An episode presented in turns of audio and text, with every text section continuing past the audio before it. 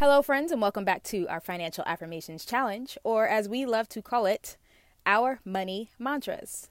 Today, we're going to talk about how to deliver.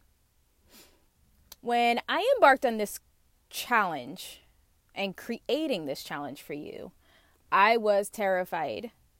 People's relationship with money is something that is so personal, important, and life changing my own relationship with money has evolved over the years. And the main reason I wanted to create this challenge for you was to give you a chance to change your own life.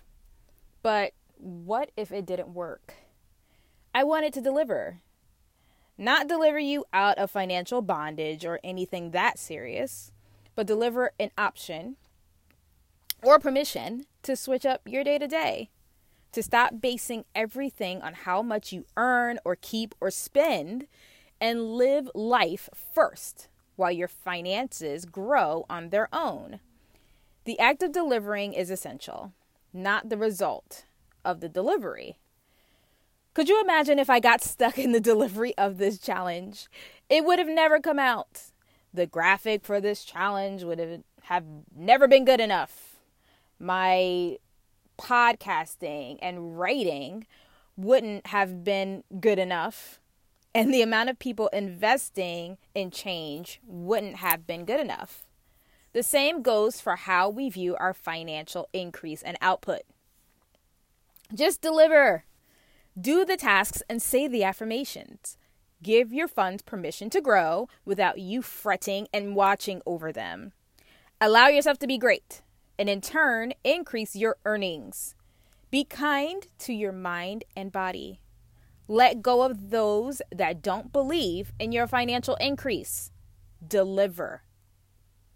Here's your financial affirmation for today I will deliver. I won't hold myself or my finances back from exponential growth. It's my time to do. Today, you do have a task. I want you to pick one thing that you will deliver today.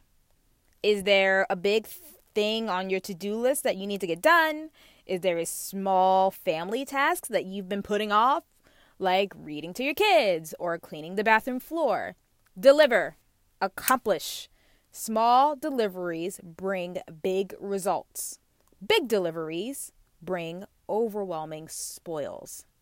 Get it done. Go forth and be blessed.